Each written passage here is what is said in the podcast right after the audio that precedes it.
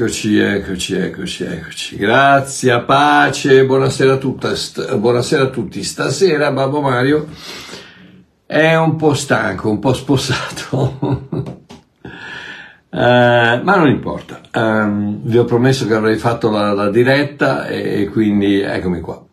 E poi sono anche un po' deluso perché ho fatto l'errore di guardare dei canali YouTube che smascherano i falsi profeti e mamma mia che Dio ci aiuti quanti ce ne sono. Quanti ce ne sono.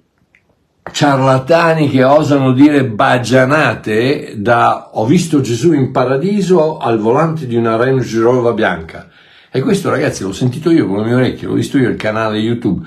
Questo ciarlatano che dice ho visto Gesù in paradiso al volante di una Range Rover bianca e questo qui i, i, i milioni di dollari che gli mandano vabbè Uh, uh, e sapete cosa ha detto? Eh beh, eh, la Bibbia dice che ci sono le strade pavimentate d'oro e quindi se ci sono le strade ci, ci saranno anche le macchine. Ragazzi, e, e, e questi... Ma, ma, ma, quindi da, da, da, gente che dice una scema, a uno che ha detto ho chiesto al Signore 100 milioni di dollari 5 volte e lui me li ha dati. E poi un altro che ha detto ho avuto una visione dove ho visto una gomma enorme e il Signore mi ha detto che il 2024 sarà l'anno della cancellazione dei debiti. Davvero? Ok, allora quando ti arriva il mutuo da pagare o la rata della macchina, di pure alla banca che il profeta ha detto che Dio ha cancellato il tuo, il tuo debito. E vediamo quello che succede. Ragazzi, questi sono personaggi che li potrei nominare dal primo all'ultimo e probabilmente li conoscete tutti. Sono personaggioni, eh, non solo all'estero, ma anche in Italia. Cose pazze. E un altro che dice, il Signore mi ha detto di dirti che quest'anno sarà l'anno dell'abbondanza. Ovvero, e per chi? A chi stai parlando quando dici una cosa del genere? A chi stai parlando? A me. Ma se sei dall'altra parte dello schermo non mi conosci neanche, ma cosa ne sai di me? Ma cosa ne sai di... di, di ma come, fa, come, fate a dire delle, delle scemate del genere? Oppure Quest'anno sarà l'anno della vittoria, della conquista, del successo. Dio aprirà le cataratte del cielo e non ci sarà più carenza per nessuno. Ovvero, in Africa, in India, in Nicaragua, per tutti. Belle parole, parole che stuzzicano l'appetito dei creduloni e gli fanno mettere la mano al portafoglio ma facitemi piacere, menzogne, raggiri, bufale enormi, tutto nel nome del dio denaro. Che tristezza. Perdonatemi, ma quando questi ciarlatani mettono in ridicolo il mio Signore eh, con queste pagliacciate, eh, non, riesco, non, riesco, proprio a sopportarlo. Perdonatemi, ma eh, io sono fatto così. Quando per il lo sporco desiderio di, di, di, riuscire a prendere soldi da qualche parte. Questa gente dice queste idiozie, queste, queste, queste buffonate, è proprio non mi passa. Sono anni che questi buffoni profe- profetizzano sull'anno della vittoria, l'anno del risveglio, l'anno dei prodigi, l'anno dell'incremento, l'anno delle possibilità e poi niente. Silenzio totale. Ci sarebbe da piangere, ma come ho scritto alla conclusione di un capitolo del mio libro Apocalisse, del mio ultimo libro Apocalisse riproposta, ho scritto questo. L'angelo finì la sua storia con alla fine sarà il Signore stesso che ama tanto la sua sposa e ha dato se stesso per lei a santificarla avendola purificata con lavacro dell'acqua per mezzo della parola, per far comparire la Chiesa davanti a sé gloriosa, senza macchia o ruga o alcunché di simile, ma perché sia santa e irreprensibile. E quella, amici miei, è l'amata sposa di Cristo. Ed è l'unica speranza che abbiamo. Il tutto è compiuto. Il resto non conta.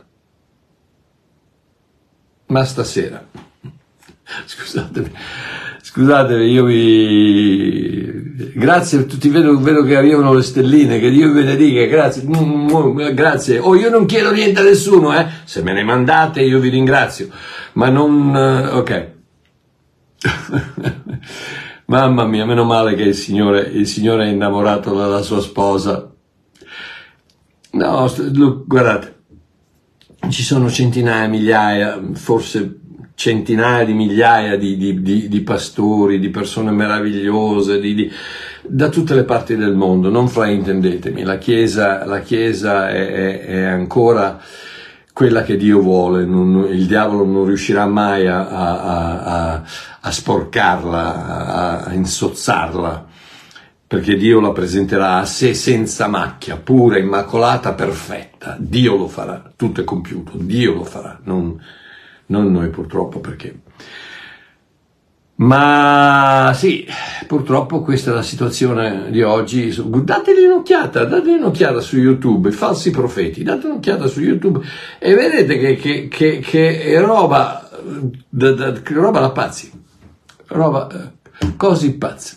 Ok, visto che non abbiamo un singolo profeta che riesce a prevedere il futuro, Come facciamo a stare tranquilli nel mezzo di tutte le cose che stanno succedendo? Dallo psicopatico Putin ai macellai dell'Hamas, dai terroristi, dai terroristi in affitto dello Yemen ai musulmani assetati di sangue a Teheran, da quello smidollato di Joe Biden a Washington al pazzo megalomane della Corea del Nord. Come andrà a finire? Ci sarà un 2025? mi, mi, chiedono le persone cosa pensi, siamo arrivati, siamo arrivati alla, alla, fine, alla fine del mondo, siamo arrivati a Armageddon? Non lo so, non lo so, non ve lo so dire, ma so una cosa, ho una parola profetica che vi darò alla fine, alla fine del video. Mi raccomando, rimanete sintonizzati perché alla fine del video vi do una parola profetica, non una bagianata, non una scemata, non una bufala, una vera parola profetica. Vi siete mai chiesti come vi sareste comportati se voi aveste conosciuto la fine di una storia prima di incominciarla a vivere? Che è quello che praticamente il profeta, virgolette, dovrebbe fare, no?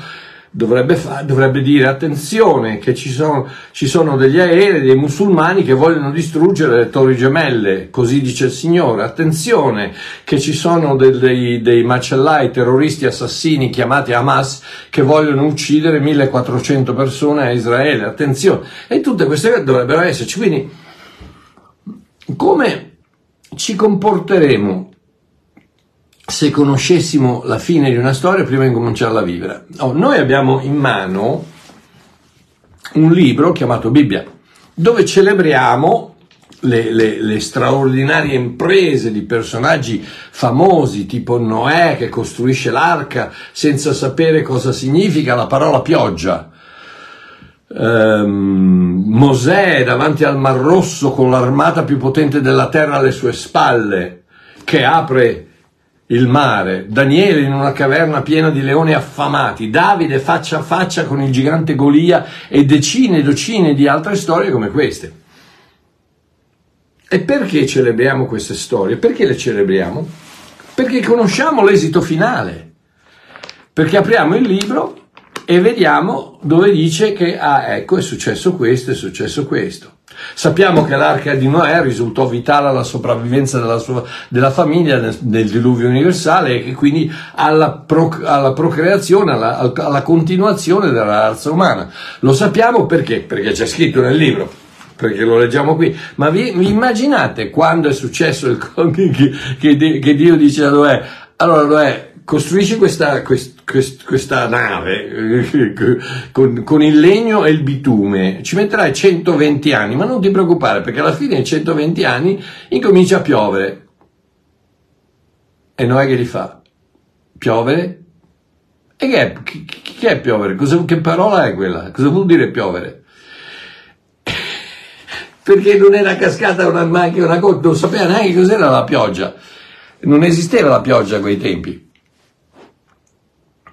E quindi noi adesso lo celebriamo, diciamo, wow ragazzi, è successo, eccetera, eccetera. Perché? Perché sappiamo che eh, quando, quando morì Matusala eh, incominciò a piovere.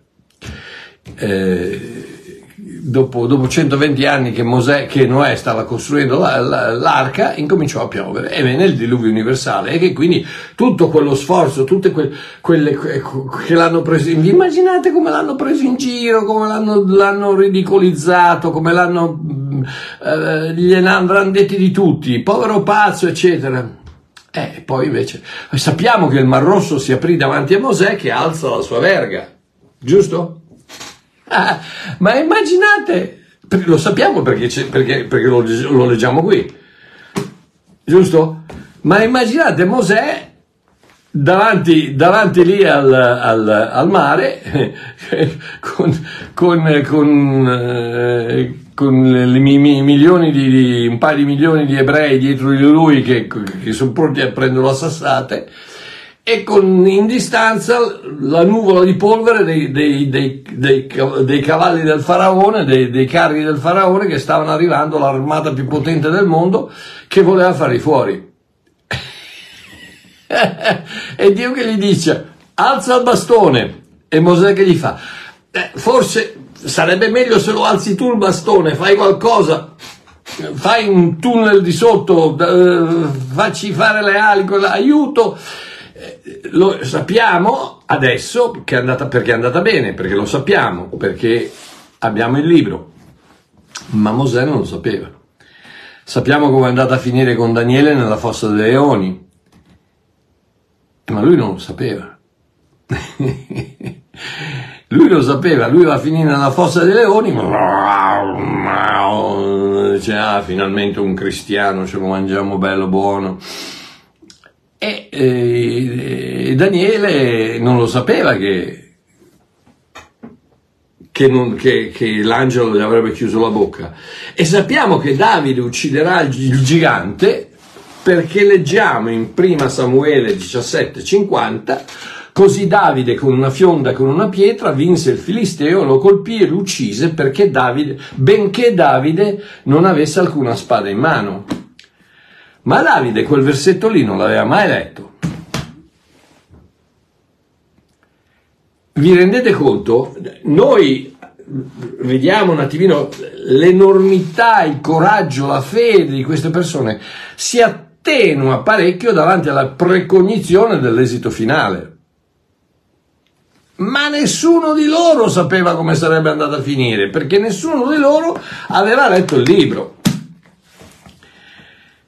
Invece ognuno di loro si è fidato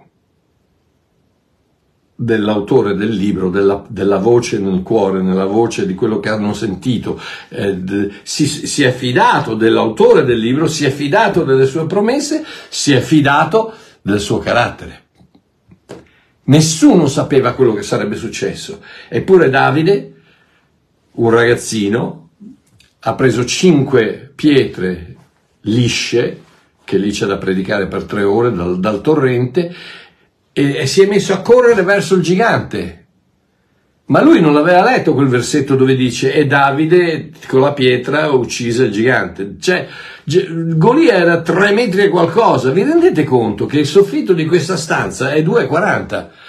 Quindi Golia era 60 centimetri, se non forse anche un metro, più alto del soffitto della vostra stanza, della vostra camera e tu sei un ragazzino di 17 anni con una fionda. Amore mio, sarà meglio che ti fidi di quello che ti ha detto di fare quello che stai per fare.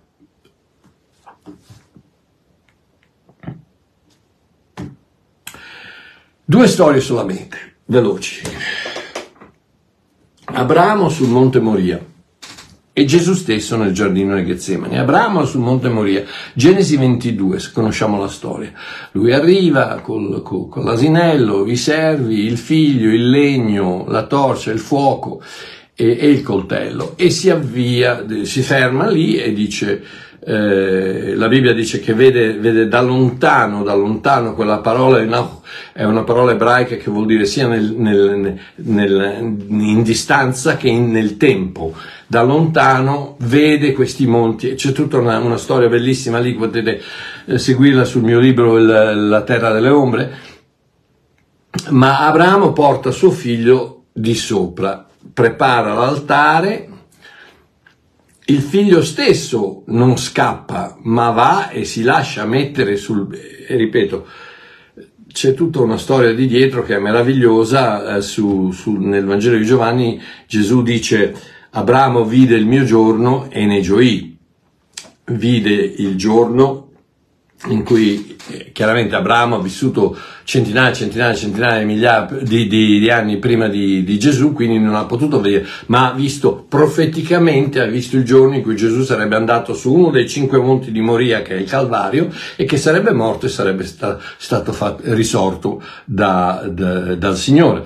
E quindi vide e ne gioì perché? Perché ha capito che quello che il Signore gli ha del Dio Dio gli ha detto di fare, di uccidere il suo unico figliolo, che sarebbe stato la progenie di tutta, di tutta Israele, di tutto il, il popolo ebreo, è praticamente la, la, la, la, progenie di tutti noi, vede che Gesù risorge ed ecco perché in Ebrei 11.9, la, 19, la parola dice Abramo riteneva che Dio era potente da risuscitare suo figlio anche dai morti, per cui lo riebbe come per una specie di resurrezione. Eh, eh, Abramo alzò il coltello per uccidere suo figlio e l'avrebbe bruciato, l'avrebbe, l'avrebbe eh, olocausto, aveva fatto un olocausto perché era convinto, perché si fidava di quello che gli aveva detto Dio. La tua stirpe nascerà da questo. E poi Dio gli ha fatto vedere il monte, gli ha fatto vedere la risurrezione del suo figlio, il suo unico figlio, e quindi Gesù dice, Abramo vide il mio giorno e ne, fu, e ne gioì. Ne gioì perché sapè, capì che ci sarebbe stata la risurrezione anche se avesse dovuto ucciderlo Isacco, ci sarebbe stata una risurrezione. Ma noi sappiamo tutti la storia, lui alza il coltello pronto perché? Perché? Per quale motivo? Perché mi fido di come tu decidi andrà a finire. Stammi a sentire. Abramo aveva sì visto, il, ma quando si è incamminato, sapendo che per ben tre giorni di viaggio profetico anche tre giorni, per tre giorni e tre notti, nel cuore di Abramo Isacco era morto, perché sapeva che al momento che lui sarebbe arrivato avrebbe dovuto sacrificare, avrebbe dovuto ubbidire quello che Dio gli aveva detto di fare, quindi sacrificare suo figlio. Quindi per tre giorni e tre notti cosa ha fatto? Mi fido di come tu decidi che andrà a finire. Come andrà a finire? Mi fido come tu decidi che andrà a finire. Gesù nella sua umanità nel giardino cosa dice? Se fosse possibile che questo calice passi da me, ma in ogni caso non quello che voglio io, non la mia volontà, ma la tua sia fatta. Nella sua umanità, perché dal, dal momento, leggete la Bibbia, dal momento che Gesù entra nel giardino del Getsemani, la parola Cristo non c'è più. Perché Gesù entra come il figlio dell'uomo, non come il figlio di Dio non come Cristo, non nella sua divinità, ma nella sua umanità, perché doveva essere un sacrificio, doveva essere un'offerta di sacrificio fatta per fede perché altrimenti non sarebbe valsa nel, nel, nel tribunale eh, universale, non sarebbe valsa perché se sai come va a finire e che, che offerta è, è chiaro, no, no, no, ma lui non lo sapeva, Gesù non lo sapeva, sì, aveva il Salmo 22 che, de, da, da, cui, da, cui, ha, da cui ha, ha, ha, citato, ha citato l'inizio dove dice Dio mio, Dio mio perché mi hai abbandonato e poi eh, nel Salmo 22 dove dice ehm, ehm, tutto è profetico, è meraviglioso, leggetelo perché è meraviglioso, dove dice tu non lascerai, tu non lascerai il tuo... Um,